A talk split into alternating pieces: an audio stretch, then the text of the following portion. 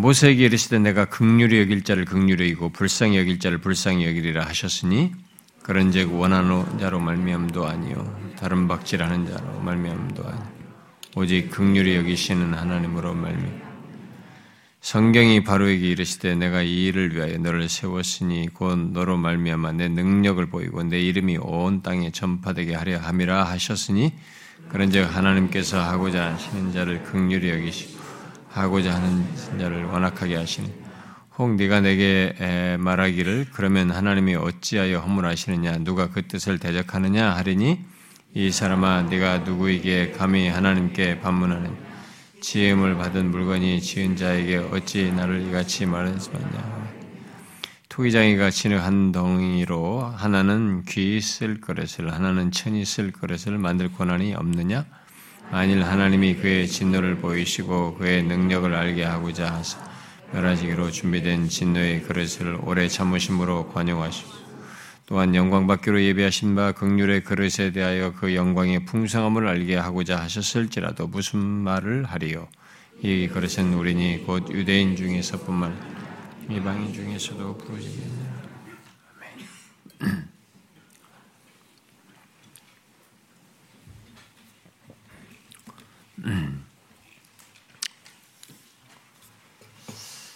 음, 이 로마서 아마 뒤에 9장부터 11장까지 이게 또 연결된 단락으로서 우리가 살피고 있는데 아마 여러분들이 지금 9장을 여기까지 예, 살펴와서 알겠습니다만 이 9장부터 또 내용이 우리 8장까지 내용도 굉장히 참 귀한 그런 말씀이었습니다만은 이 뒤에 9장에서도 굉장히 내용이 깊고 풍성한 내용이죠. 음. 근데 이게 이제 11장까지 계속될 텐데 제 생각에는 내년이면 이 11장 끝날 수 있지 않을까. 10장, 11장은 내년이면 끝낼 수 있지 않을까 이렇게 생각이 드는데 12장도 이게 굉장히 또 귀한 내용이거든요. 또 12장도 1, 1년 갈려나 모르겠네. 하여튼 뭐 빨리 가는 게 문제가 아니니까요. 올해는 어쨌든 그 제가 이걸 하면서 지난번에 얘기했지만은 아, 이게 어, 로준스 목사가 한 14장 몇 장까지 하고 죽었습니다. 아, 못했죠. 근데 그거 제가 읽으면서 좀 좋은 문구라든가 그 사람이 했던 중요한 포인트 같은 게 있으면 어, 제가 그건 좀 인용해 드릴게요. 그때 그때마다. 참, 어, 여러분들이 뭐다 아, 그런 책을 너무 많은 분량을 읽지 않아도 제가 병행해서 저도 이게 다시 보고 그 중에서 좋은 어, 좀 유익한 내용들이 있으면 아, 읽어드리겠습니다. 오늘도 제가 좀 인용해 드리려고 하는데, 근데 어떤 것들은 이게 좀 아, 산만한 것도 있어요. 예, 이제 이제 좀 우리 오늘날 우리에게 하는 데 있어서 좀 어떤 것도 있고 또 뭐 조금 성령론이나 그런 것들은 제가 이미 아, 지적을 했기 때문에 그런 거 빼고는 뭐 전체적으로는 굉장히 탁월한데요. 어떤 부분은 조금 약간 산만한 것도 있습니다. 그래서 예, 그 중에서 좀 유익한 내용들은 예, 하면서 제가 좀 인용도 해드리도록 하겠습니다. 자, 우리가 앞에, 아, 지금 제가 앞에 같이 읽었는데, 예, 앞달락, 우리가 지난 시간까지 살폈던 단락이 14절부터 18절이었잖아요. 그 내용 속에서 우리 15절부터 18절에서 구원이 전적으로 하나님의 뜻에 따른 것이라고 하는 것을 말을 했습니다. 그러면서 우리가 얘기했다시피 뭐 원하는 자로 말미암도 아니고 다른 박지라는도 말미암 오직 극률력 있는 하나님으로 말미암는 것이다. 뭐 이런 내용부터 해가지고 음, 음 이게 15절부터 어, 내가 극률의 일자를 극률의 있고 불쌍히 일자를 불쌍히 여기리라 이렇게 말하고 또 뒤에 18절 다시 한번 얘기잖아요. 하나님께서 하고자 하는 자를 극률히 여기시고 하고자 하는 자를 원악하게 한다. 이렇게 해서 구원이 전적으로 어, 하나님의 주 하나님의 뜻에 따른 것이고 어떤 사람이 구원에 배제되는 것도 하나님의 뜻에 따른 것이다라고 하면서 그런 내용을 얘기했어요. 자, 그런 하나님의 이제 주권적인 뜻을 말하면서 이제 바울이 어, 이 우리가 지난 시간에 살폈던 18절 아, 하반절에서 하고자 하시는 자를 완악하게 하신다라는 좀 이렇게 논쟁이 될 만한 그런 내용을 우리가 보았는데, 자, 이제 그것과, 아, 그 말을 한 것과 이제 뭐 앞, 단락과 내용은 다 연결되지만 특별히 그 18절 그 하반절에 하고자 하시는 자를 완악하게 하신다는 것과 또 더욱 직접적으로 관련해서 제기되는 질문이 이제 19절에 나오는 것입니다.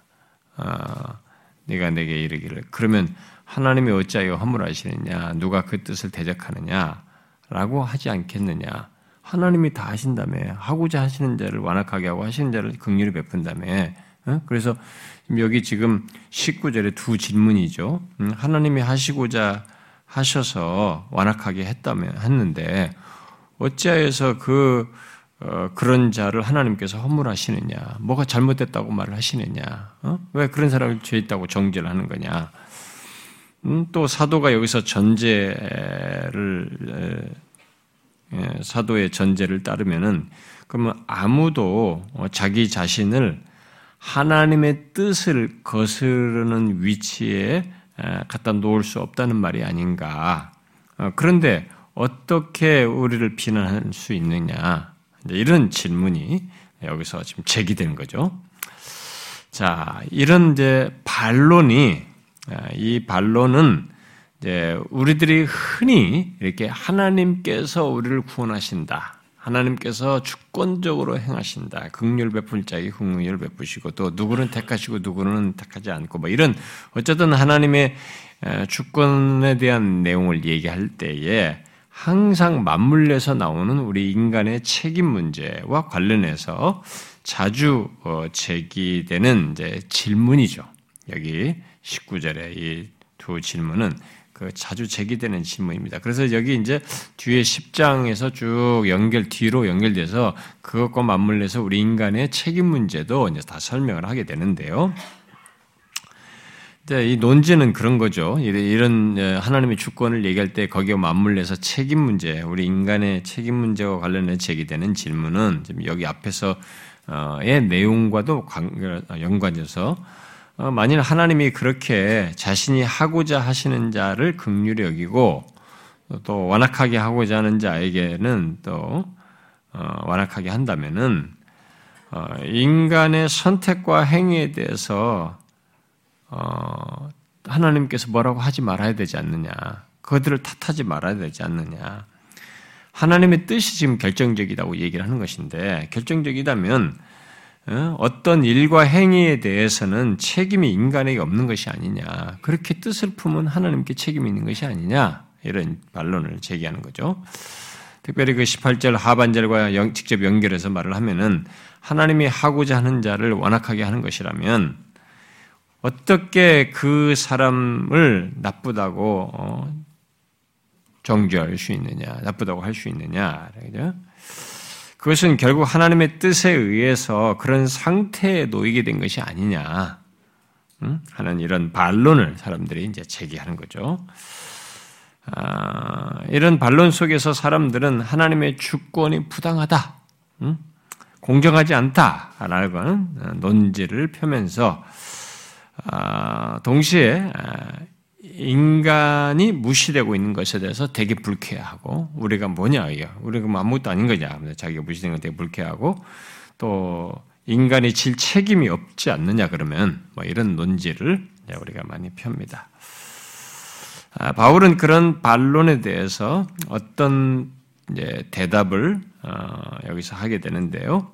이제 19절, 이 19절 그 반론에 대해서 19절 이하에서 바울이 보이는 이 대답의 이제 주요 내용은 이제 20절 이하죠. 20절 주요 내용 이제 바울이 아, 거기에 대해서 대답하는 주요 포인트는 하나님이 어떤 분이신가를 상기시킵니다.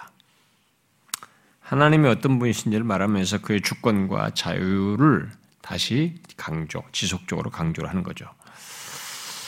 아, 바울은 우리들이 가진 문제의 대부분이 결국 이런 식으로 반론을 하게 되는 것 자체가 결국 하나님에 대한 이해가 잘못되고 왜곡되어 있기 때문에 생겨나는 것이고 답을 못 찾는 것이다라는 것을 여기서 어, 암시하면서 결국 하나님이 어떤 분이신지를 밝혀줘요. 다시 상기시켜주는 겁니다. 아, 이것은 모든 사람의 문제입니다. 제가 누차에 우리 교수도 그런 얘기 많이 하지만 예수를 믿는다고 하는 사람들조차도 어떤 사람의 이렇게 어, 행동을 어, 좀 이상하게 하는 거예요. 성경과 동떨어지고 하나님에 대해서 좀, 어, 좀 이탈된 모습과 행동을 하고 하나님에 대해서 이, 어, 좀 경솔한 이런 것들을 하게 될 때 그런 반론을 제기하고 이런 태도를 보일 때 에, 결국 뭐냐면 이 사람이 하나님을 모른다는 것입니다. 하나님을 너무 모른다는 거죠. 정확히 알지 못해요. 하나님에 대한 오해가 있는 거죠. 하나님에 대한 이해가 잘못된 겁니다. 그래서 하나님에 대한 이해의 깊이는 뭐 주권에 대한 깊이로 설명도 했습니다. 하나님에 대한 이해의 깊이는 결국 이것도 신앙의 성숙도와 비례되는 겁니다. 하나님에 대한 이해가 깊어진 사람들은 어, 결국 신앙도 이제 성숙해져 가는 거죠. 그래서 여러분들이 우리 교회 와서 하는 소리가 그거 아닙니까? 제가 여기 와서 하나님을 더 많이 알게 되다. 복음에 대해서 알게 됩니다. 예수 그리스도에 더 알게 됐습니다. 이런 말을 여러분들이 많이 하지 않습니까? 어, 어떤 사람은 참 내가 여기 와서 그동안에 이런 이런 신앙생활을 했는데 우리 교회 와서 정말 하나님 중심적인 자꾸 하나님께로 향하게 된다. 어, 우리 교회에서 신앙생활하다 보니까 그런 얘기를 여러분들이 자주 하시는데 하나님에 대한 이해가 왜곡되면 결국 하나님을 향한 태도와 신앙과 삶은 이제 꼬이게 되는 것입니다. 뭐 교회를 나와도 계속 투투덜대고 엉뚱한 잘못된 신앙과 삶을 갖는 거죠. 결국 이들이 이런 반론을 하는 것에도 보면 하나님에 대한 이해가 왜곡되기 때문에 나타나는 것이고, 어, 그래서 그걸 이제 바울이 다시 하나님에 대한 이해를 상기시키면서 그의 주권과 자유를 강조하고 있습니다. 그래서 이 19절에 반론을 한 것에 대한 그 반론자가 아, 제기한 두 질문에 여기 바울은 20절부터 21절에서 세 개의 반문으로 다시 던짐으로써 대답을 하고 있습니다. 20절과 21절에 지금 세 가지 질문이 나오죠. 제일 먼저 이 사람아 네가 누구이기에 감히 하나님께 반문하느냐? 응? 이 질문을 하고 있고 두 번째 질문은 지음받은 물건이 지은 자에게 어찌 나를 이같이 만들었느냐라고 하겠는가? 응? 그두 번째 질문이고요. 세 번째 질문은 토기장이가 진흙 한 덩이로 하나는 귀 쓴 것을 하나는 천이 쓴 것을 만들 권한이 없느냐? 이 세 질문으로 지금 19절의 반론에 대해서 답을 하고 있습니다. 음. 자, 첫 번째 질문은 먼저 우리가 누구인지를 질문하고 있는 거죠. 음. 예, 곧이 질문으로 바울은 어, 먼저 반론을 하면서 질문하는 자를 책망하고 있는 거죠. 19절 어? 같은 그런 반론을 제기하는 자를 책망하고 있는 것입니다.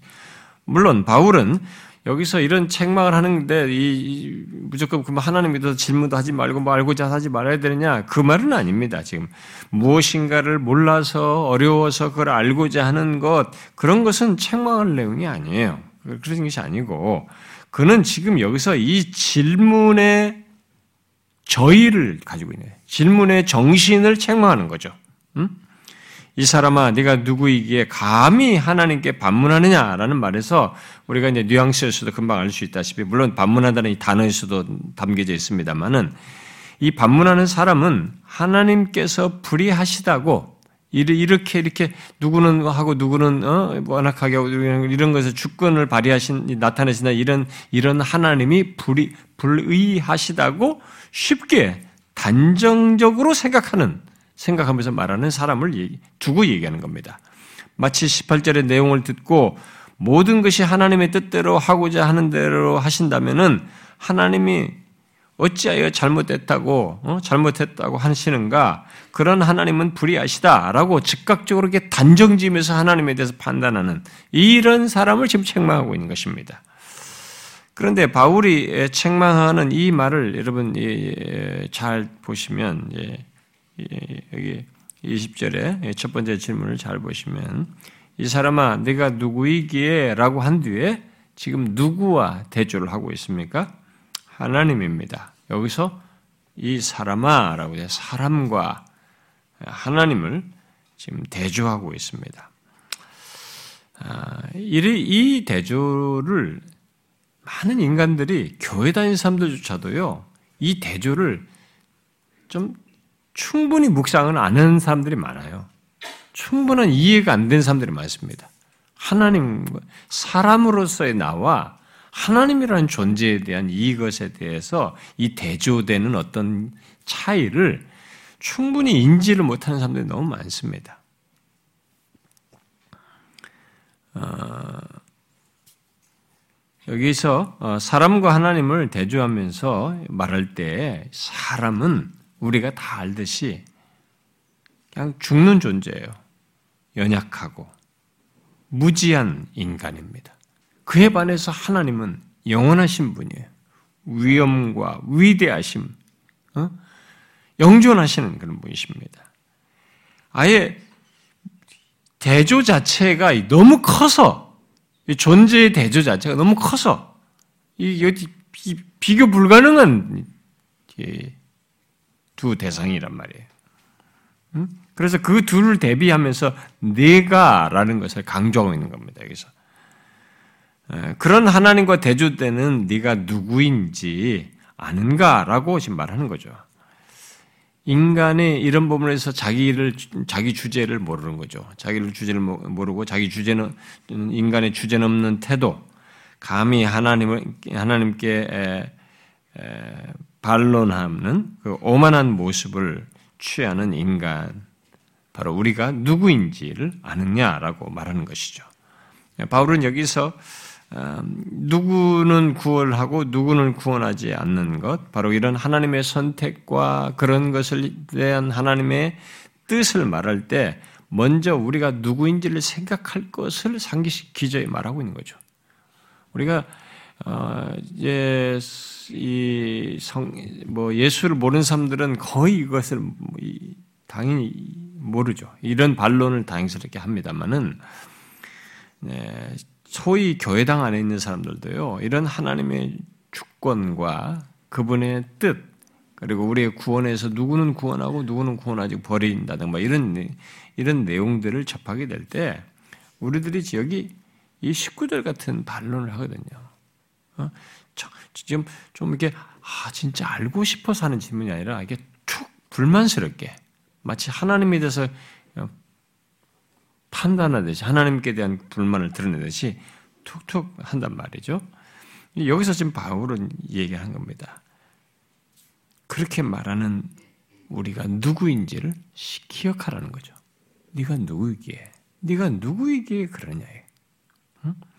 과연 내가 그런 것에 대해서 반문할 자격이나 있는지를 생각해 보라는 그럴 수 있는 존재이기나 한지를 생각해 보라는 거죠. 여기 반문하다는 것은 어떤 어려운 문제를 알려고 묻는 게 아니고요. 논쟁과 반박의 마음을 가지고 거스려서 대꾸하는 거예요. 예? 거스려서 대꾸하는 거예요. 그런 식의 반문에 바울은 네가 누구인지를 생각하라고 말하는 것입니다. 유약하고 어? 유한한 존재, 어? 흙으로 돌아가야 할 그런 존재가 영존하신 하나님께 왜 이런 방식으로 행하십니까? 응? 이렇게 하면서 해명을 요구하고 판단할 수 있는 자격이나 있느냐 이게. 그러신 하나님의 위에 서서 그 하나님보다 더 어, 판결을 짜인 것처럼 말하는 것이 가당하냐? 우리는 그런 존재가 아니라는 거죠. 성경에서 보면은 그런 인간이 하나님을 대면했을 때, 이제 하나님이 누구 몰랐는데 하나님인 것을 딱 인지하고 대면했을 때의 모습을 통해서라도 우리는 유추할 수가 있는 거죠. 어? 뭐, 못 모르고 모세가 이렇게 시내산 지나다고 어 무슨 떨기 나무가 뭐가 화염이 있어 보니까 뭐 이상하다 같단 말이야. 그렇게 뭔지 모르고 갔을 때는 그냥 아무 생각 없이 접근할 수 있지만 거기서 음성이 들려서 하나님이 그런 방식으로 임재하셔서 거기서 멈춰라. 신을 벗어라 했을 때는 상황이 달라지는 겁니다. 어? 인간이 하나님을 인지했을 때는 다른 거죠. 아, 이건 너무 큰 갭이에요.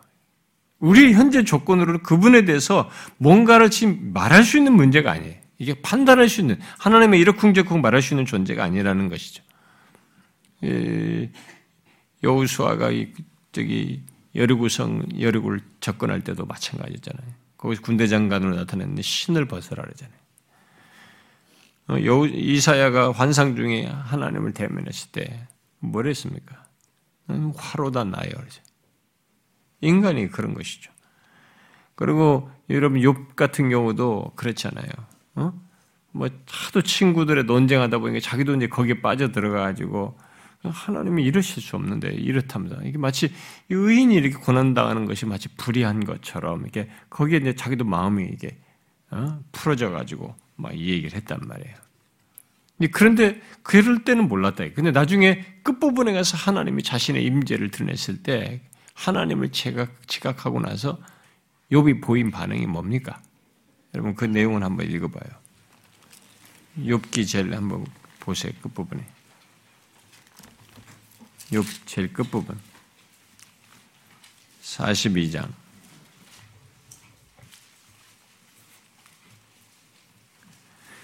42장 1절부터 6절까지 우리 한 절씩 교독해서 읽어봅시다. 42장 1절부터 6절. 욥이 여호와께 대답하여 이르되 주께서는 못하실 일이 없사오며 무슨 계획이든지 못 이루실 것이 없는 줄 아오. 무지한 말로 이치를 가리는 자가 누구니까 나는 깨닫지도 못한 일을 말하였고 스스로 알 수도 없고 헤아리기도 어려운 일을 말하였나이다. 내가 말하겠사오니 주는 들으시고 내가 주께 묻겠사오니 주여 내게 알게 하고 내가 주께 대하여 귀로 듣기만 하였사오나 이제 내 눈으로 주를 배움나이다. 그러므로 내가 스스로 가두어드리고 티끌과 제 가운데서 회개하나이다. 이는 무지한 말로 이게 떠드는 깨닫지도 못한 일을 말하고죠. 자기가 정말 하지 못 하지 말았어야 할 그런 말들을 내뱉은데 오히려 하나님 앞에 회개하는 거죠. 하나님께서 자신의 위엄과 영광을 이렇게 보게 하셨, 알게 하셨을 때 취한 인간의 반응이 이런 것이죠. 어, 그는 하나님께 대해서 의문을 가졌고 불의하시다는 생각을 했지만 이제는 깊이 후회하면서 회개하는 것입니다. 또 이러한 하나님의 존재 인식 속에서 어, 이 전도서의 기록자가 우리에게 교훈해 준 게 있죠. 여러분 그것도 마저 읽어봅시다. 그 뒤에 아까 욥기 다음에 시편 잠은 전도서 있죠. 전도서 2장 한번 보세요.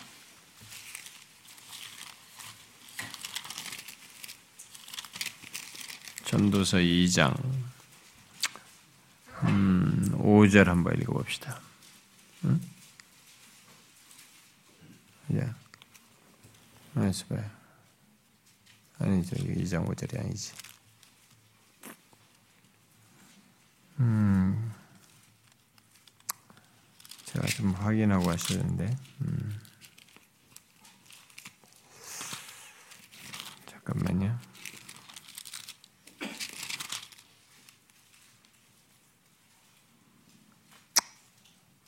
아, 제가 이게 몇 절인지 정확히 확인이 안 되네요. 음.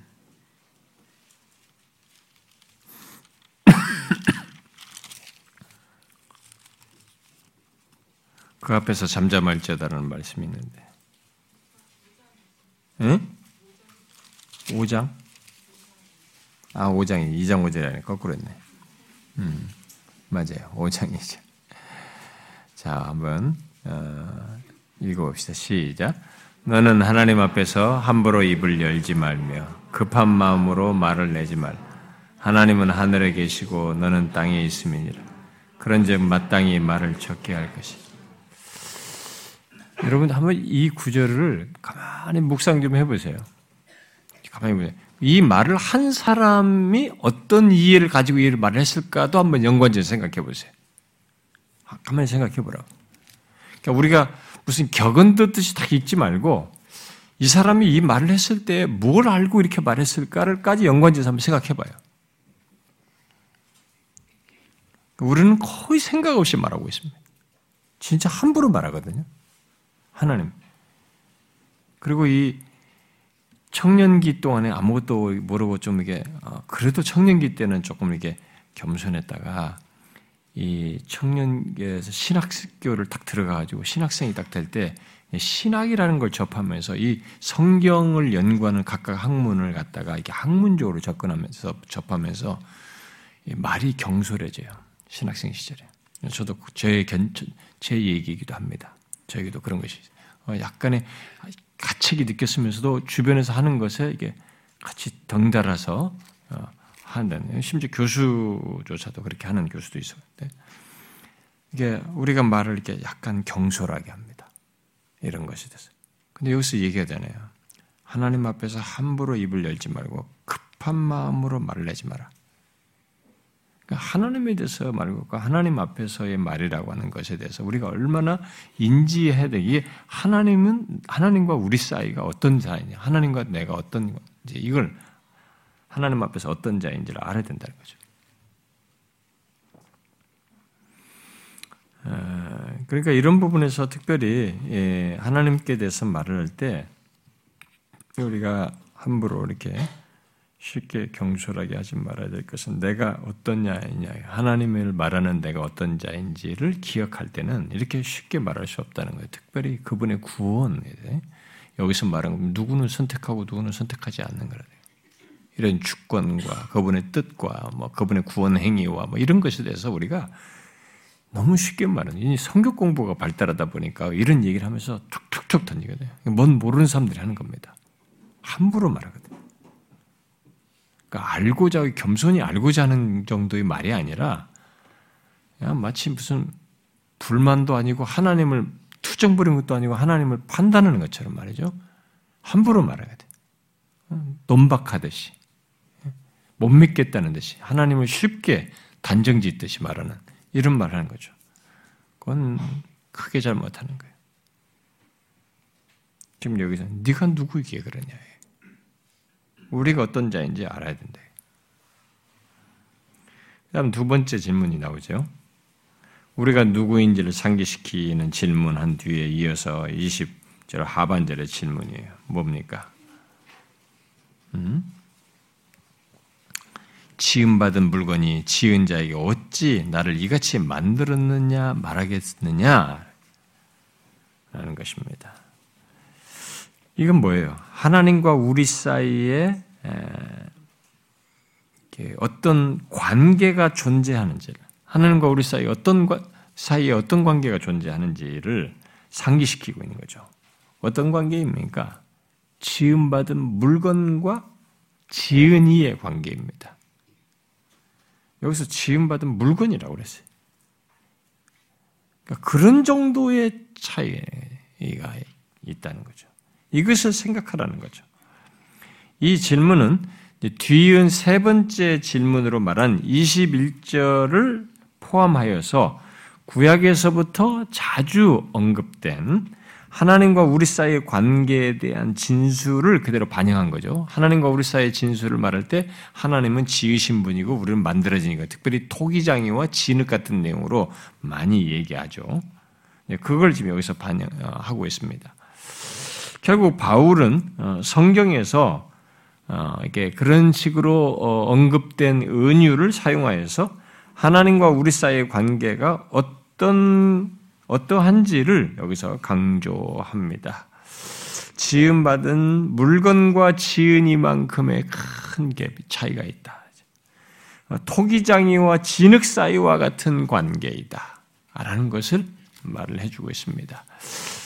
아, 우리들이 오만하고 방자히 행하면서 어, 하나님께 대하여 함부로 말하는 것은 자신이 지음받은 물건이고 또 토기장의 손에 있는 진흙과 같은 존재라는 것을 알지 못하는 거죠.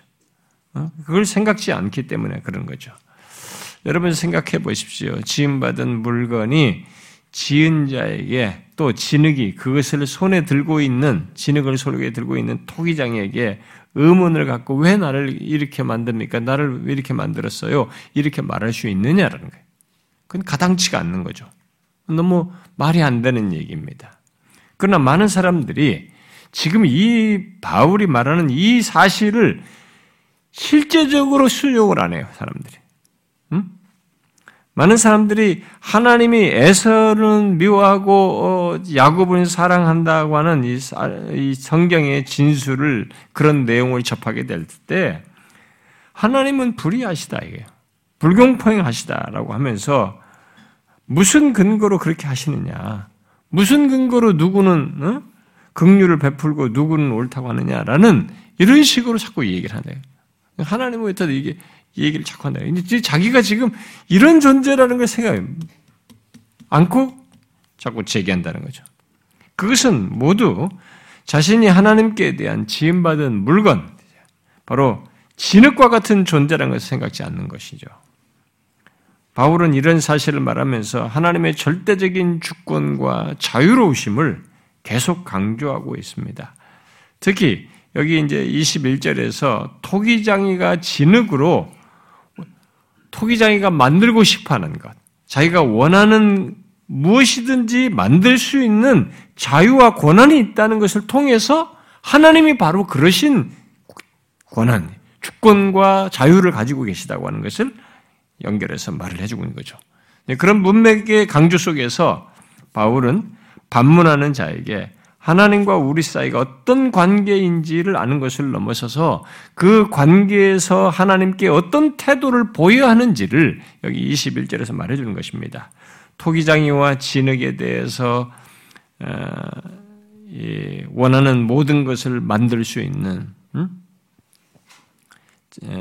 이 자유와 권한이 있는 분이시라면 토기장이가 진흙을 가지고 자기가 원하는 걸 만들 수 있는 것이 그런 것 같다면 그런 그런 측면에서의 하나님도 우리에 대해서 똑같은 주권과 권한을 가지고 계신다는 거죠. 그래서 우리가 이래라 저래라 할 수 없다는 거죠. 왜 이렇게 만들었습니까? 라고 말할 수 없다는 거죠. 하나님은 토기장이가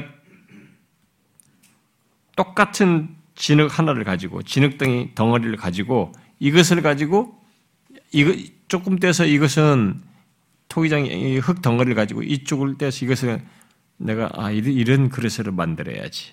이건 식탁에서 쓸 그릇으로 만들어야지. 귀하게 쓸 그릇.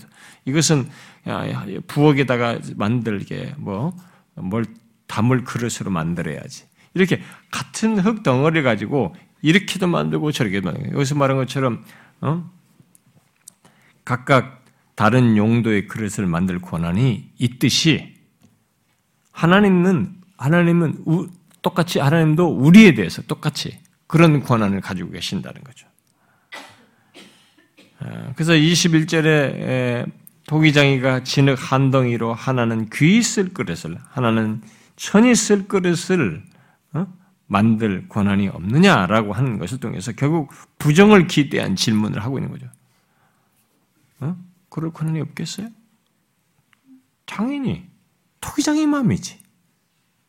토기장의 의중이지. 토기장의 뜻에 의해서 자기가 글을 만들 게 많이 생각하실 거 있을 거잖아요. 자기가 만들고자 하는데 의도대로 만들 거잖아요. 떼어가지고. 왜냐면 흙을 막팍 집어면 막 덩어리 한 덩어리 만들어가지고 거기서 이렇게 만들잖아요. 그런 거죠. 이런 하나님의 권한 또는 권리에 대해서 구약에서부터 토기장이에 관한 말씀을 통해서 어, 증거를 많이 했었죠. 그래서 여러분 그런 내용 중에 한번 몇 군데만 좀 볼 필요가 있는데 먼저 이런 표현을 쓸 때 주로 이제 가장 많이 직접적으로 연관되어 있는 구정은 이사에서 어, 말씀인데요. 이사에서 한번 보세요. 이사에서 29장. 음.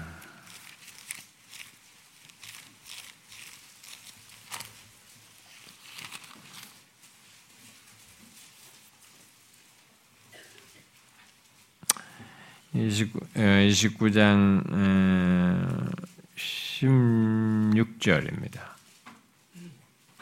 음, 자, 16절 읽어봐요. 시작. 너희의 폐역함이 심하도다. 토기장이를 어찌 진흙같이 여기겠느냐. 희생을 받은 물건이 어찌 자기를 지은 이에게 대하여 이르기를 그가 나를 짓지 아니하였다 하겠으며 빚음을 받은 물건이 자기를 빚은 이에게 대하여 그가 충명이 없다. 이 말이 안 되는 거죠. 지음받은 물건과 진흙이 토기장에서 지은에게 뭐라고 이러쿵저러쿵 말하는 것이. 지금 지금 우리가 20절 하반절과 여기 21절의 내용이 지금 배경이 되는 내용들이죠. 여러분 뒤에 45장 한번 더 찾아봐요.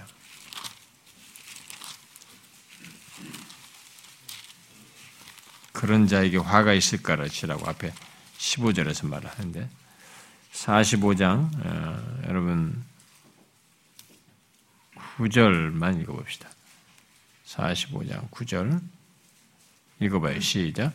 칠그릇 조각 중 한 조각 같은 자가 자기를 지으신 이와 더불어 다툴진대 화 있을진저 진흙이 토기장에게 너는 무엇을 만드느냐 너는 네가 무엇이 그는 손에 없다 말할 수 있겠니 그렇게 말하는 자에게 화 있을진저예요. 자기 주제를 파악지 못하고 왜 이렇게 했느냐 이렇게 말하는 진흙 그것은 화 있을진저죠.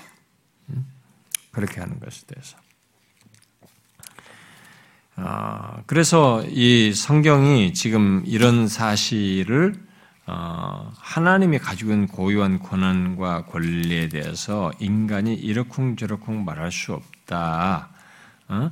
토기장이가 진흙에 대해서 절대적인 권한을 가지고 있다는 이 배경이 되는 내용을 이런 얘기 했는데 그런데 나중에 이사야서가 이사야서 뒷부분에 선지자 이사야는 이런 사실에 대해서 정확히 지각을 하고 표현을 해요. 근데 그 한 군데를 좀 더 연결해서 읽어보면 좋겠는데 이사야서 뒤에 65장, 아 64장인가요? 64장 한번 읽어보세요. 음, 64장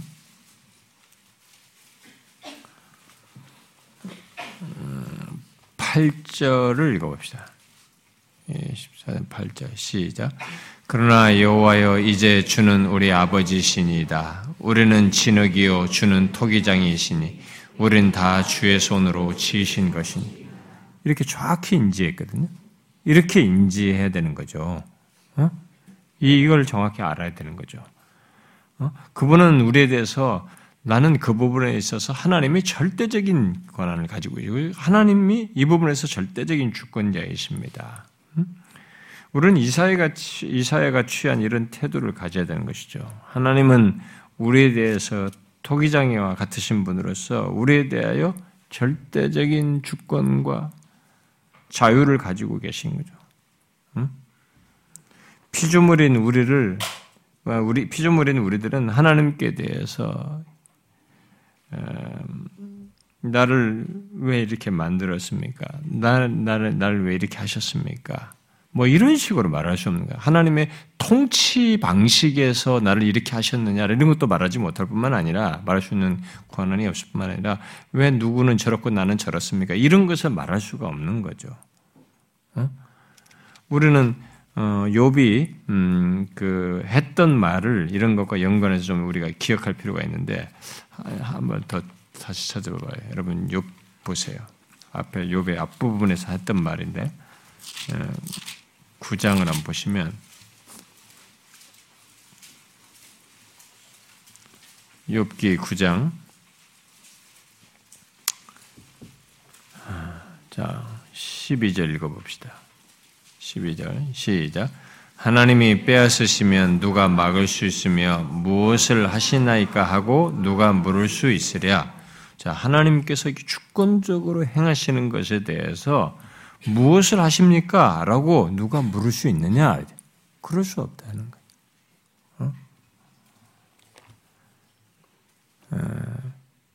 그러니까 오늘날 우리들은 이 포스트 모더니즘이 그 모든 인권 무슨 뭐 인간의 아, 나를 높여라 나를 하고 나를 거의 신화 신격화하고 내가 나, 나라는 인간 존재가 주권자가 되는 이 사고 체계와 정신 세계를 우리가 발전을 시키다 보니까 그런 포스트 모던 사고 체계 속에서 사람들이 하나님도 이렇게 농담하면서 이렇게 어, 판단하고 그리고 넋두리를 넣는 거죠. 성경 공부를 하도 이 겸손함이 없어요. 이게 하나님을 얘기하는데 좀 겸비함도 없이 노닥거리듯이 하고 말을 함부로 하고 그냥 쉽게 판단, 뭐 하나님은 왜 이러시고 저러시고 이렇게 쉽게 뭐 말하듯이 하는 이런 일들이 있는 거예요. 근데 여러분 그런 것은 진짜 생각해 봐야 됩니다. 제가 이 얘기했잖아요. 하나님에 대한 이해가 얼마나 이 사람이 사실적이냐. 그리고 이게 자신의 실제적인 삶에서까지 적용되느냐라는 문제가 그런 데서 다 노출됩니다. 왜냐면은 제가 물론 그분들이 좀뭐 그래서 그런지 모르는데 제가 유학 시절에 봤던 그 영국의 그 제가 이게 성경 공부도 좀 해봤거든요. 나이 드신 분하고도 전문 사람들을 했는데 음, 그뭐 스코틀랜드 사람들이었고 그다음에 이제 웨일즈 사람들이었는데 음, 참 이 사람들이 성경 공부할 때참 아, 그런 부분에서 굉장히 아, 진실해요. 예, 하나님을 오히려 상당히 우리보다 이게 아, 서구화된 서구 사람들이잖아요. 서구 사람들이 서구화가 아니라 서구 사람들이잖아요. 예, 그런 것이 먼저 앞섰는데도 아, 제가 만났던 사람들은 상당히 또 개혁주의적인 배경 속에 있어서 그랬는지 모르겠지만 음, 하나님 이런 부분에 있어서 아, 굉장히 좀 경외스럽게 합니다. 음, 그런 건 제가 시각적으로 도움이 됐어요. 사람을 만나서 교제하면서 하나님을 함부로 얘기하지 않습니다. 굉장히 진중하게 얘기해요. 성경 공부를 할 때 이런 거 나눌 때도 그러니까 우리는 너무 가벼워요. 네? 너무 가볍습니다. 아, 근데 하나님의 주권에 있어서 여기서 지금 이럴 수 있는 권한을 다 가지고 계신 분이죠. 네? 토기장이가 진에게 대해서 갖는 권한만큼 하나님이 우리에 대해서 그런 권한을 갖고 계신 거죠. 아, 그런데 여기서 어, 이제 바울이 하나님의 주권적인 뜻과 행위에 대해서 반문하는 자에 대해서 어, 성경에서 익숙하게 말하는 그런 토기장이의 진과 이 진흙의 은유를 사용하여서 질문한 그 21절의 내용이 돼서 좀 어, 의문을 품는 어, 말을 하는 사람들이 있습니다. 뭐 질문을 제기하는 사람들이 있어요. 네, 이런 오해를 하고 있는 거죠. 음, 이 21절과 관련한 오해입니다. 아, 그러니까 여기서 그러면 어, 진흙 덩이를 가지고 이렇게 이렇게 귀 쓰는 것과 천이 쓴다고 그랬는데 그럼 여기 귀와 천이 쓰는 것은 뭐냐 이게? 어? 이 문자를 가지고 이제 의문을 또 제기하는 사람들이 있습니다. 이 구절에서.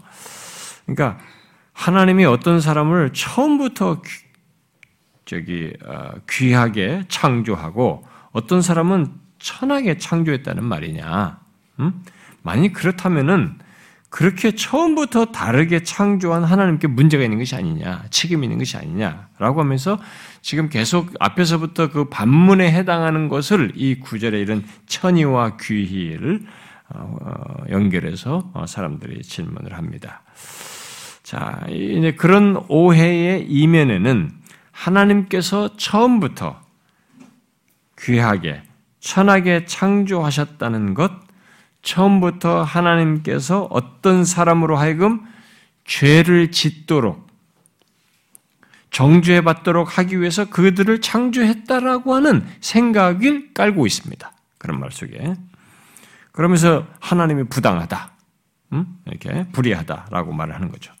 물론 여기서 바울은 그런 사실을 말하고 있지 않습니다. 천의와 귀해라는 말을 가지고 통해서 그런 걸 말하고 있지 않습니다. 그는 앞에서부터 말해온 하나님의 주권과 자유를 성경에서 말하는 토기장이와 진흙의 은유를 인용하여서 다시 강조하고 있는 것이어서 여기 귀희와 천희를 그런 개념으로 구분하고 있지는 않습니다. 오히려 이런 이런 구분은 똑같은 진흙 한 덩어리죠. 똑같은 진흙 덩어리라는 조건에서 마치 토기장이가 하나는 귀하게 쓸 그릇으로 하나는 어? 천이 쓸 것으로 이게 만들듯이 하나님께서 인간을 그런 똑같은 조건에서 우리를 하나는 긍휼을 베푸시고 한 사람은 그대로 완악하게 한 대로 놔두시고 이렇게 하는 일을 행하신다는 것을 얘기하는 겁니다. 그래서 어, 이런 오해와 연결해서 본문을 이렇게 말을 하면 이 땅에 태어난 인간 조건이 똑같은 진흙 덩어리와 같이 똑같이 동일한 진흙 덩어리와 같은 조건을 지금 시사하는 거죠. 그런 조건에서 하나님께서 어떤 이에게 긍휼을 어떤 이에게 완악하도록 내어버려 두시는 일을 행하신다는 것을 한 것입니다. 그러니까 바울은 여기 21절에서 그런 토기장이의 권한을 말하면서 어, 하나님과 우리 인간 사이에서 갖는 하나님의 주권적인 자유를 강조하는데 한 가지가 전제되어 있는 거죠. 결국 뭡니까? 그것은 단순히 사람의 창조와 관련해서 지금 이 얘기를 더 여기 진흙을 가지고 토기장이와 진흙의 관계에서 토기장이가 진흙을 들었다고 할 때, 그 가지고 뭘 만든다고 할 때 이 은유를 통해서 사람의 창조와 관련해서 말을 하는 게 아니고 죄인 된 사람에 대한 하나님의 권리를 말하는 거죠. 죄인에 대한 하나님의 권한을 얘기하는 거죠. 주권을 얘기하는 겁니다. 그래서 앞에 18절에서 극률과 완악함에 대해서 하나님의 주권적인 구별로 말미암아서 생긴 반론을 말할 때에도 우리가 지난 시간에서 언급을 했던 거죠. 극률과 완악함 이 이면에는 극률 받은 아, 극률 얘기 사람에게 뭐가 달라서 이 사람은 이 사람과 좀 달라서 있는 게 아니라 똑같은 조건인 거죠. 똑같이 인간의 죄와 이 척박한 마음이 전제되어 있는 둘 다. 그 똑같은 전제된 것 속에서 긍휼을 베풀고 완악하도록 이렇게 하셨던 것처럼 여기도 한 덩어리에서 죄인인 조건 속에서 하나님에 의해서 그분의 주권에 의해서 하나는 천이 쓸 그릇으로 하나는 귀쓸 것으로 이렇게 만들어진다는 것을 얘기하는 거예요. 그게 전제되어 있는 거예요. 어? 지금 창조, 처음 창조 얘기를 말하는 게 아니고 지금 그런 한 덩어리 조건이라는 게 결국 그런 조건이겠죠. 앞에 18절에서 말하면 인간의 죄와 척박한 마음이 극률과 완악함의 기저에 전제되어 있는 것과 똑같은 거죠. 죄인인 조건에서 그렇게 한다는 것을 지금 말하고 있는 것입니다. 아, 근데 또 어떤 사람은 여기 본문에서 뭐 이런 질문도 합니다. 그것은 뭐냐면 하나님께서 마치 모든 인간을 그러면 진흙 다루듯이 다룬다는 거죠. 하나님이 그럼 인간을 그런 식으로 모든 일로 그렇게 다루신다는 얘기 아니냐 이 말은 마치 진흙 다루듯이 그러니까 성경을 가지고 시비를 걸고 무조건 이렇게 안 믿으려고 하고 뭘 투덜투덜 하는 사람들은 이런 식으로 이런 구절을 가지고 또 어, 질문을 제기합니다. 그러면서 불만을 드는데 본문은 그런 의미를 말하지 않습니다. 성경에서 어떤 비유를 말할 때는 중요한 포인트 하나를 중심으로 한 그 비유를 말을 하는 것입니다. 거기에서 비유에 나와 있는 어떤 세부 사항들을 다 상징적인 의미를 부여하는 게 목적인 게 아니에요. 한 어, 그렇게 되면 어떤 것은 막 일일이 그다 안 맞춰집니다. 그런 식으로 옛날 사람들이 해왔지만 알레고리칼 해석이라고 하면서 그렇게 해왔지만 그렇지 않습니다. 성경의 비유는 중요한 한 포인트를 중심으로 해서 이게 어, 말을 하는 것이에요. 그래서 본문 속에서 말하는 이 말하고자 하는 이 포인트는 하나님께서 어, 마치 예, 토기장이가 자기 영역에서 진흙을 다루듯이 하나님께서 자기 통치 영역에서 똑같이 사람에 대해서 고유한 권한을 갖고 계신다라는 것을 말하는 것입니다. 그런 주권을 가지고 계신 것이죠. 그것 속에서 이 비유는 아, 인간을 예, 토기로 비유한 것과 같이 하나님과 우리 사이에 차이가 분명히 있다는 것을 여기에 기저에 깔고 있습니다. 그러나 성경은 그렇다고 해서 이것을 가지고 하나님과 우리 사이가 뭐 토기장이와 진흙 사이 차이인 것처럼 이게 막 뭐, 어? 이 서로 사이에 큰 차이만 있고 여기는 뭐 범접할 수 없는 그것이 그렇게만 말하고 있지는 않아요. 성경은 그렇게 하나님과 우리 사이에 큰 차이만 말하지 않고 하나님과 우리 사이에 닮은 점도 어떤 가까이 함도 언급을 하죠. 어, 접근, 예, 교통 문제, 교통하는 문제도 얘기하죠. 네, 그것을 설명한 것이 하나님의 형상대로 지은 것이죠. 진흙 덩어리인데 흙으로 빚은 것이었는데 거기에 하나님은 하나님의 형상대로 창조하셨죠. 형상을 갖게 해서 하나님과 교통할 수 있게 했던 거죠. 어, 설사 타락했다 할지라도 그 왜곡 왜곡된 그런 조건을 형상을 가지고 있지만은 여전히 인간은 그 형상의 어떤 특질을 가지고 있는 거죠. 뭐 이성 우리가 계속 앞서서 주일날 얘기했다시피 뭐 이성적이고 도덕적이고 어떤 영적인 특성 등 이런 것들을 가지고 있는 거죠. 음, 그런 걸 가지고 있는데 그런 조건에서 우리가 하나님을 믿게 될 때 우리가 어떻게 됩니까? 하나님과 교통합니다. 이 유한한 존재가 어? 어? 정말 흙으로 돌아가야 할 그런 존재인데 말이죠. 어? 피조된 존재가 이 지으신 분과 물건과 이 이런 존재가 그 인격적인 교통을 하지 않습니까? 응? 그러면서 하나님의 계시의 말씀에 대해서 탐구하고 그것을 내가 거기에 대해서 어떤 어, 반응을 하게 되고 어? 하나님의 뜻을 따라 생각하고 행하는 이런 일이 있지 않습니까?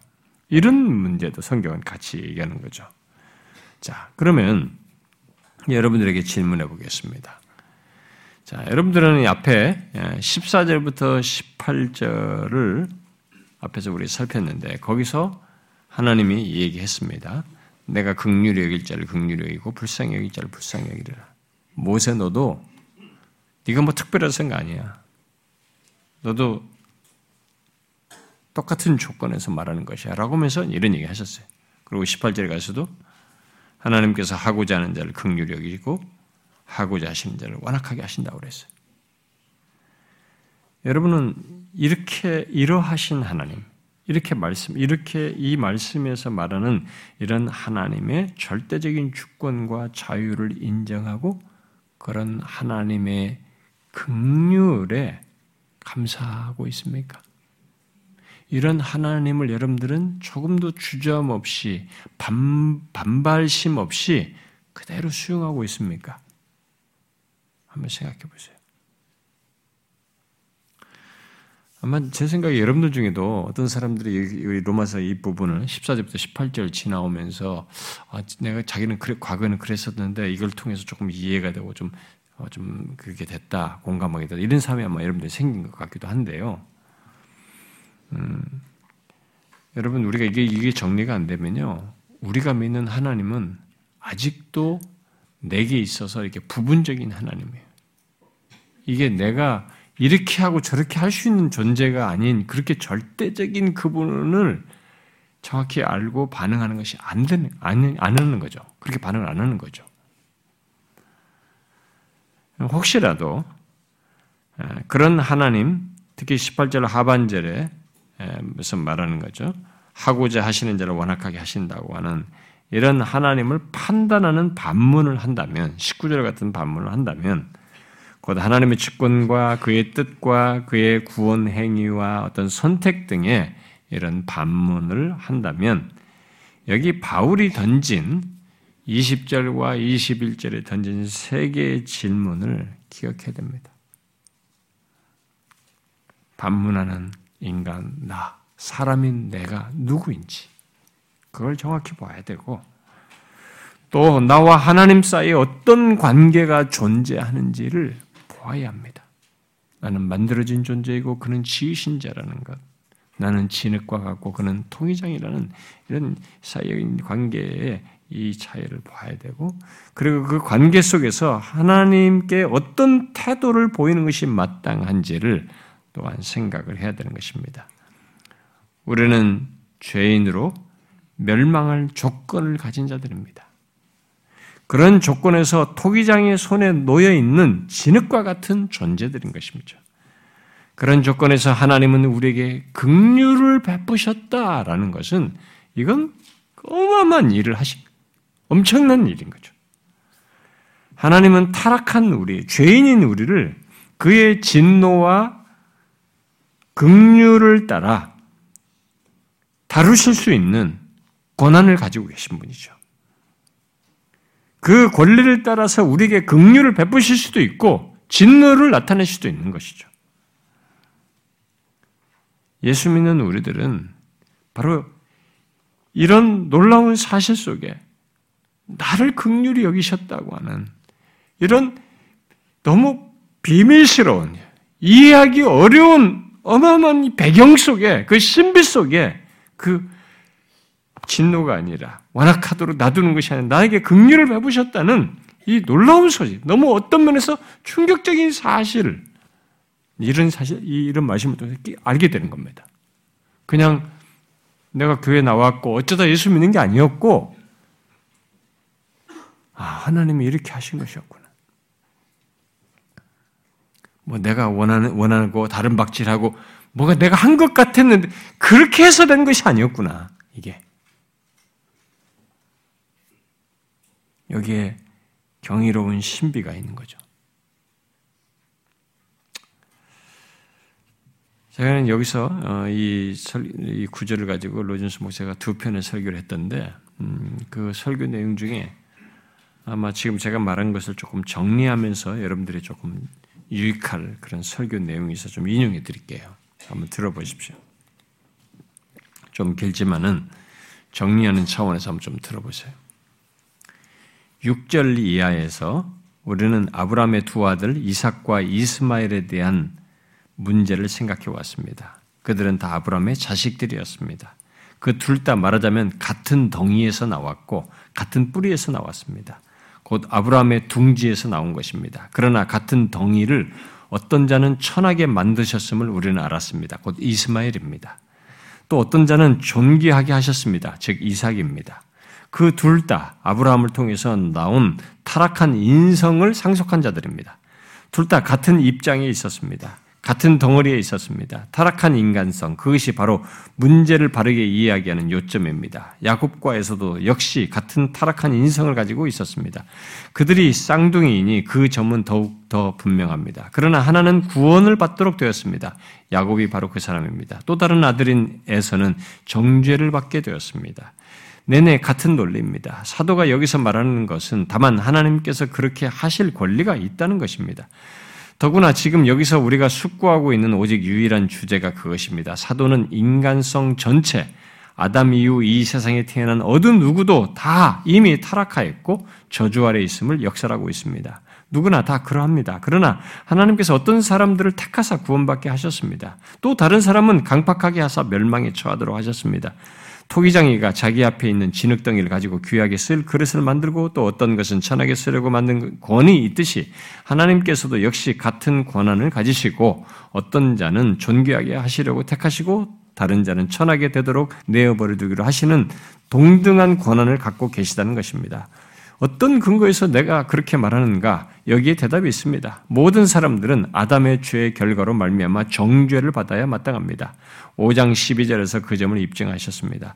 그러므로 한 사람으로 말미암아 죄가 세상에 들어오고 죄로 말미암아 사망이 왔나니 이와 같이 모든 사람이 죄를 지었으므로 사망이 모든 사람에게 이르렀느니라. 바로 그것입니다. 우리 모두는 아담 안에서 죄를 지었습니다.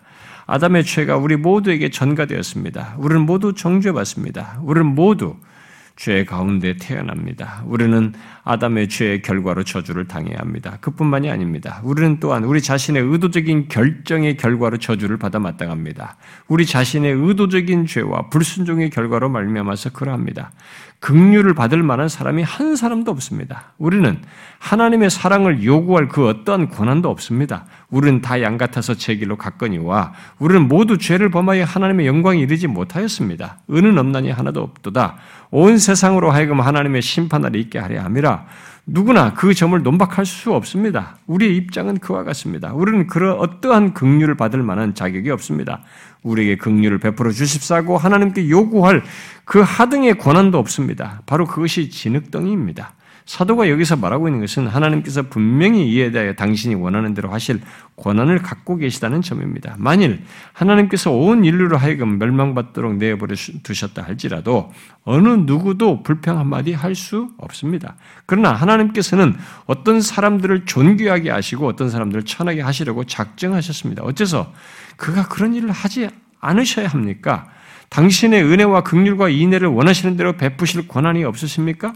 어느 누구도 그러한 요구를 할 수도 없고 어떠한 불만을 나타낼 수도 없습니다. 우리는 모두 지옥에 가야 합당한 사람들입니다. 그리고 뒤에 또 이렇게 말합니다. 우리들이 묻고 싶은 것은 어째서 하나님께서 그렇게 하시기로 결정하셨는가?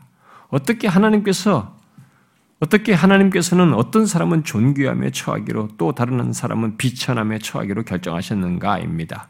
그에 대해서 오직 유일한 답변만이 있을 뿐입니다. 나는 모른다는 답변입니다.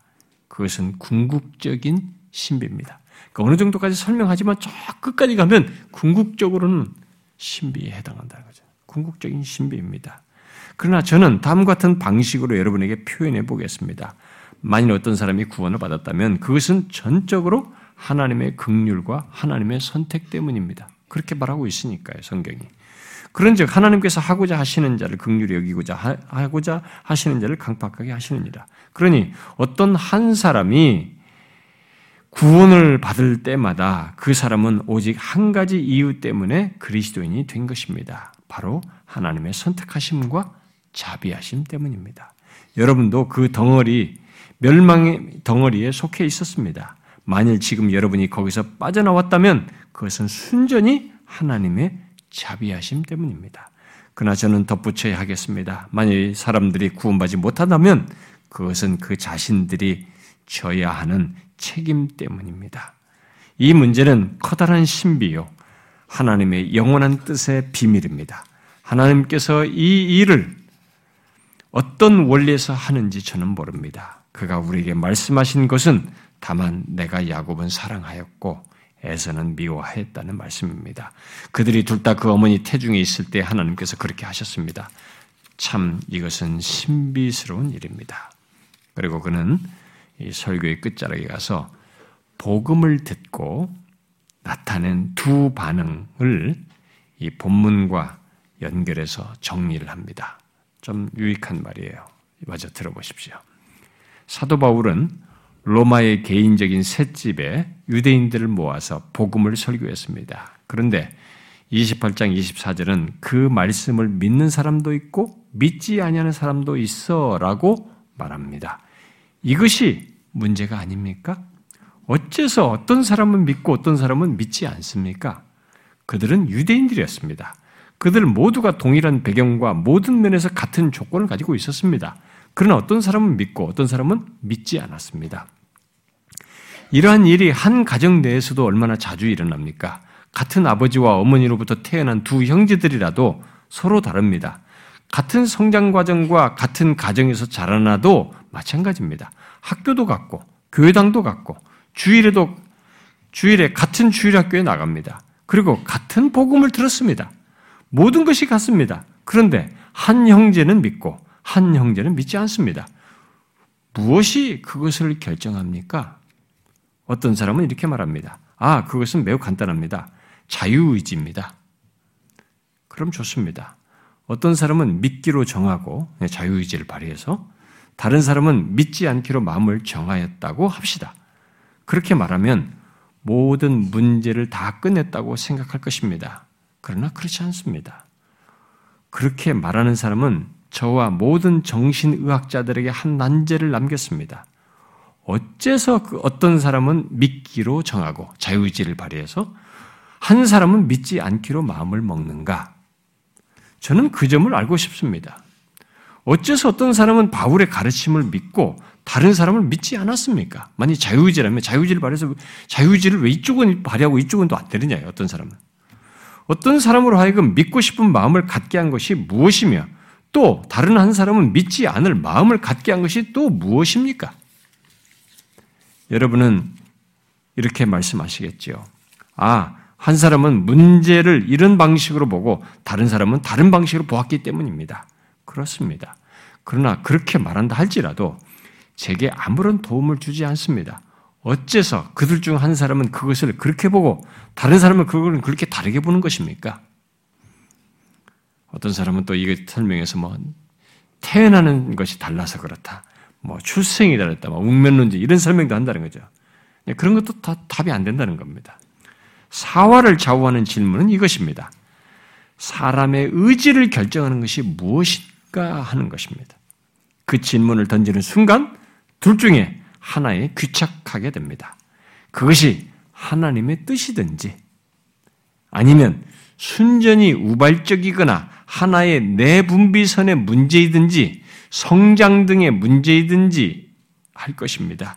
또 여러분 자신이 통제할 수 있는 수천의 요인들이 서로 우발적으로 작용한 결과이든지 할 것입니다. 사람들은 그렇게 말하죠. 아, 그 어차피 우연하게 이렇게 했는데 내가 그때 누구 과정에서 성장 과정에 이렇게 하고 누구를 만나서 그때 그러니까 이렇게 된 거야. 다 우연하게 돌려버린다는 거죠. 뭐 그렇게 아니면 하나님의 뜻이든지 아니면 이런 우연이든지 뭐 이런 식으로 말할 거라는 거죠. 어떤 경우에서도 여러분은 자유를 가질 수 없습니다. 예, 대답하는 거예요. 그러나 어떤 경우에서도 여러분은 자유의지를 가질 수 없습니다. 사람이 타락한 이후에 그러한 것은 존재하지 않습니다. 자유의지를 가졌던 오직 한 사람이 있었다면 그는 아담이었습니다. 타락하기 전에 그랬죠. 그가 그 자유를, 자유의지를 가지고 있을 때, 그 자유의지를 가지고 무슨 일을 했는지 우리는 알고 있습니다. 자유의지를 가지고 있을 때 뭘 했습니까? 결과적으로 죄를 범했어요. 죄를 선택했습니다. 그 후부터 우리는 모두 죄 가운데 태어났습니다. 우리는 죄악 가운데 잉태되었습니다. 사람이 그리스도인이 되는 것은 하나님의 의지와 뜻과 선택 때문입니다. 이게 결론이에요. 더 이상 자유의지로 하는 게 아니라는 겁니다. 이미 우리는 죄 중에 태어나서 그런 아담이 가졌던 것 같은 자유의지를 발휘할 수가 없어요. 그래서 마틴 루터가 노예 의지론을 얘기한 거 아닙니까? 우리는 있어, 죄. 거꾸로 가는 거죠. 하나님께는 반대로 가는 거죠. 이런 의지를 그런 그때와 같은 자유의지를 못 버려. 오히려 죄에 짓는데 의지가 속박되어서 나타나는 거죠. 그래서 이런 것은 답이 안 된다는 겁니다. 그래서 어떤 사람이 똑같이 바울의 설교를 듣고 믿고 안 믿고 했을 때 이 결과는 의지 문제니 이 사람이 어떤 어, 관점의 문제니 뭐 이 사람이 어? 어, 그것에 대해서 이렇게 달리 보게 되는 것이었든지 뭐 다른 방식으로 보았기 때문이든 뭐 이런 출신 성분이 어땠든지 뭐 이런 설명으로 할 수 있는 게 아니라는 거죠. 거기서 대한 대답은 여기서 말한 것처럼 하나님께서 극률 베풀고 자에게 긍휼을 베푸셨기 때문에 결국 하나님의 뜻이고 하나님의 선택이다. 그분의 주권적인 의지 때문이다. 다 똑같은 조건에 멸망할 조건에 있었는데 그들 중에 어떤 사람이 믿은 것은 하나님의 주권적인 뜻에 따른 거죠. 여러분은 이런 부분에서 명확해야 됩니다. 로마서 9장을 지나면서 어, 명확해야 돼요. 우리의 구원에 대해서. 이 부분에서 기독교는 두 패로 갈려 있어요. 한 패는 아니다. 하나님이 하시지만 내가 일정 부분을 해야 구원을 받는다. 하나님께서 이 선택하셨다는 것도 여기서 뭘 긍휼을 베푸셨다는 것도 미리 정하셨다는 것도 다 하나님께서 미리 다 아시고 저 사람이 믿을 것을 미리 다 보시고 그 사람을 정하신 것이고 다 그런 것이다. 이런 식이에요. 그러면 내가 믿을 걸 보고 어, 나중에 태어나서 믿을 걸 다 아시고 예정하시고 이렇게 구원하셨다 그러면 결국 결정적인 공로는 내가 믿은 것이 돼버린 거야. 아니에요, 여기서는. 즉, 나기 전부터 태중에 있을 때부터 야곱을 사랑하고 에서를 미워했다고 그랬어요. 사랑하지 않은 대상으로 둔 거죠. 하나님의 주권에 따른 것이. 그리고 이것을 따라서 올라가면 궁극적인 신비에 도달합니다. 그래서 하나님의 마음에, 그분의 뜻에 딱 봉착합니다. 이걸 누가 알겠어요? 우리는 그 이상을 넘어갈 수 없습니다.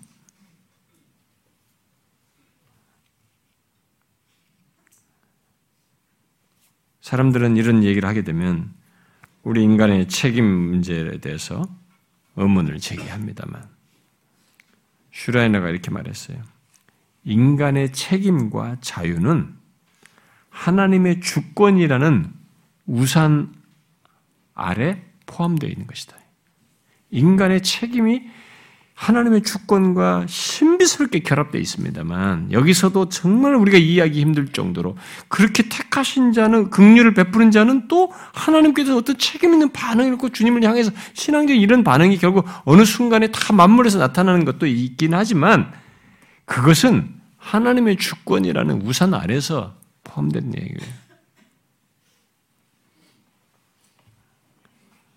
우리는 하고자 하시는 하나님의 주권에 대해서 왜 이러시냐고, 왜 나는 이렇게 하셨냐, 나는 이렇게 만들고, 내 인생을 왜 이렇게 꼬이게 했냐, 나는 구원하셨는데 왜 누구는 못했냐, 이런 식으로 하나님의 이 주권에서 하시는 것에 대해서 말할 자격이 없습니다.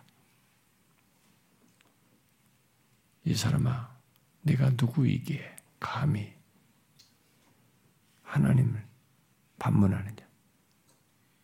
대항하여 대꾸하는가? 할 수 없어요, 여러분. 우리가 너무 교만하고 뭘 몰라서 그러지. 하나님을 몰라서. 그런데 놀라운 사실은 바로 그러신 하나님께서 내게 긍휼을 베푸셨다는 거예요. 예수 믿는 우리들은. 이게 우리에게는 충격적인 사실이에요. 너무 큰 신비입니다. 생각할수록 신비해요. 이건 다시 생각할 때마다 너무 우리를 가슴 뜨겁게 하는 얘기입니다. 아, 진짜 이거 막 황홀하다가도 딱 막혀요, 어떤 순간에. 아, 그 이상을 못 나가요. 그러니 이 명쾌하게 말이죠. 그 이해가 명확하고 모든 것이 완전히 알게 되어서 어, 그걸 즐거워할 장래를 생각하면 아주 소망되는 거죠. 너무 그 감사하고 감격스럽고 막 하는데도 이게 신비 속에서예요, 사실. 궁극적인 신비 아래서 갖는 것입니다. 왜 나인가 하죠. 아, 제가 밖에 예수 안 믿는 사람과 다른 게 뭐가 있을까? 여러분, 하나님이 일반 은총을 딱 거두시면 죄에 대해서 재장치를 하는 바로에게 그렇게 하듯이 바울이 보면 아니 바로가 그렇잖아요. 아, 내가 절대 이제 다 놓아주겠다니만 다시 강팍하잖아요. 완악하잖아요. 그때 그 순간이 뭡니까? 하나님이 그에 대해서 일반 은총을 죄, 죄를 제하는 이 그런 제한하는 그런 일반 은총을 거두시면 우리가 보면 인간이 저를 바닥 믿기지 않는 행동을 하는 겁니다. 그래서 우리가 장차 지옥을 추측할 수 있어요. 거기는 은총이 없습니다. 그러면 일반 은총 이런 것도 다 거둔다는 거예요. 그랬을 때 인간을 한번 보십시오. 만약 지금 이 세상에 존재하는 모든 인간에게 하나님께서 죄를 제하는 이런 일반 은총을 다 거두시면 이 바로의 극단의 모습입니다. 저런, 저런 것의 단편이 아예 전부의 삶이 되는 거예요. 이 세상은 지옥이 될 겁니다. 이미 즉시로. 우리는 뭐 남이고 뭐고 없는 것이네요. 장차 지옥이 어떨 것인지 예상할 수 있습니다. 거기는 은총이 없습니다. 내가 나도 그럴 수 있는 사람이거든요. 저 사람들과 다를 게 별로 없어요. 그런데 왜 나인가? 나의 지난날의 삶을 봐도 너무 하나님 앞에 부끄럽고, 죄로 보면은 너무 엉망이고, 아, 그런데 왜 나인가? 이 신비예요. 이 하나님의 주권의 경이로움이고, 하나님의 주권적인 자유를 나타내셔서 나를 택하시고 나를 구원하셨다는 것이 너무 놀라운 신비라. 그렇지 않습니까? 여기 지금 계속 그 얘기하는 겁니다. 응? 앞에서 6절부터 쭉 이삭과 이스마엘 얘기하고 에서와 야곱 얘기하면서 어? 바로 얘기 꺼내고 모세기 꺼내면서 계속 그 얘기합니다. 그런 하나님의 주권자인 우리는 평생 생각해 봐야죠. 이건 주님 앞에 설 때까지 묵상할 내용이에요. 하나님, 이런 은혜를, 이런 긍휼을 왜 제게 베푸셨나요? 그걸 하시기 위해서 독생자를 죽게 하셨나요? 생각해 보면 대답이 무한한 사실이에요, 여러분. 너무 경이로운 얘기입니다.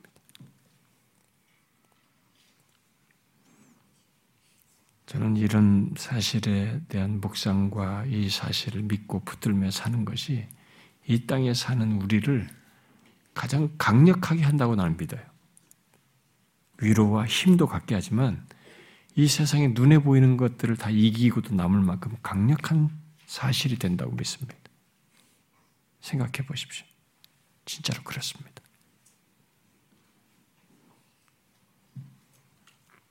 기도합시다.